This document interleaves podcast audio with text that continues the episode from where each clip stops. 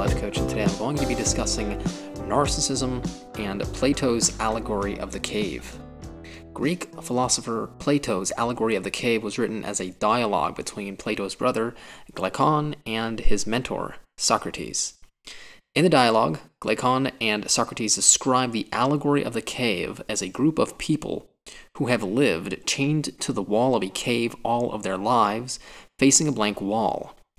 The people watch shadows projected onto the wall from objects passing in front of a fire behind them and give names to these shadows. The shadows are the prisoner's reality, but are not accurate representations of the real world. Socrates explains how the philosopher is like a prisoner who is freed from the cave and comes to understand that the shadows on the wall are not reality at all. A philosopher aims to understand and perceive the higher level of reality. However, the other inmates of the cave do not desire to leave their prison, for they know no better life. For an excellent article on this very point, I highly suggest one labeled Narcissism and The Point of View by Scott Preston. In this article, he describes how much of the issue with narcissism nowadays has to do with a misidentification of the self. He claims that much of the issue is people who are ego conscious and place themselves at the center of their knowable universe. To quote, it is the chief spiritual problem, for long before it was called narcissism, it was also called idolatry. Idolatry is fundamentally not about the making of images, but of confusing the images with the reality that the images only represent. The images or symbol cease to be transparent, they become opaque, a bubble of perception. The illusion of the real becomes confused with the real, which is Plato's cave allegory. This comes about as a result of the confusion between the so called false self and the true self. The false self, called ego nature, is all, only the shadow of the real, but is misconstrued as being the real. It is only the self image. This is called quote unquote delusion. End quote. The way I see narcissism is a thick state of denial. It is unconsciously choosing to believe deception and lies because the truth is simply too catastrophic to cope with. This is to be understood from someone who has been so severely traumatized that splitting off into a alternative state of consciousness seems like the only way of dealing with reality. Narcissistic abusers, both in the micro of personal intimate relationships and families, as well as the macro of those who run this planet, capitalize on deception and the unawareness of those who are the slaves to the system, like we discussed in the allegory of the cave. Narcissistic abusers fear the day that victims and the slaves of their man made illusions and abusive systems see the deception for what it is. If they were to know the truth and fight to take their power back, the lies would fall like a house of cards, the game would be over. Narcissism cannot exist if people saw it for what it was. This is why so many t- steps are taken by perpetrators to distract and assure people do not catch on.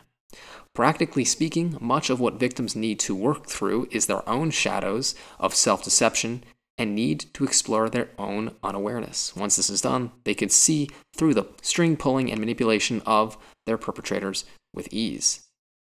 Choosing the illusion of perception of reality and believing surface based existence is easy and really takes little effort.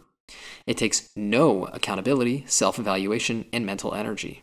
It is the power of the human mind and consciousness to expand and explore within and ultimately grow in awareness of self and the world. To learn about one's existence beyond the five senses takes work, courage, and a level of intellectual honesty that is extremely painful at times. The reward, however, is freedom, which is so extremely worth it. True freedom is freedom from illusion, both from the outside and one's inner world. True emotional and spiritual freedom takes pushing past things we were taught as absolute truths early on in childhood and in life, past things society accepts as normal, and conclusions based on one's personal past. Much of what we think we know is true based on what our minds have come to perceive as truth, but in reality aren't necessarily so. Much of healing is unlearning what we learned and learning the truths of one's spirit and consciousness. Essentially, what is needed for trauma and abuse survivors is deprogramming of what they believe to be true and reprogramming one's mind into truth and health, into alignment with one's higher self, and a shift from the false, illusory egoic self into the true, authentic self. One must become fully self aware as well as whole within, working through one's shadows and faulty programming. Self awareness and illuminating one's shadows and healing are the best defenses against attracting narcissistic abusers. By doing so, one will be able to free themselves from the illusion of self and the world, which will lead to truly knowing oneself and what it means to be human. If you are struggling to heal from narcissistic abuse, if you have been deceived, if you can identify with Plato's allegory of the cave and feel that there is so much deception where you do not even know what is truth and what is false, please allow me to help you identify your own personal truths, clarify the distortions of your reality, both ones from within and from your family of origin and the culture that we live in, the society we live in, and allow you to find that spiritual emotional freedom that we all deserve, one that'll allow you to align with your higher self, become your most authentic self, and attract healthy relationships for your life. I offer a free 15 minute consultation, so definitely take advantage of that and reach out. I can be reached by email, yitz, Y-I-T-Z, at psychologicalhealingcenter.com by phone, 252-696-4852. Thank you so much for joining me for today's episode. Until next time, all the very best.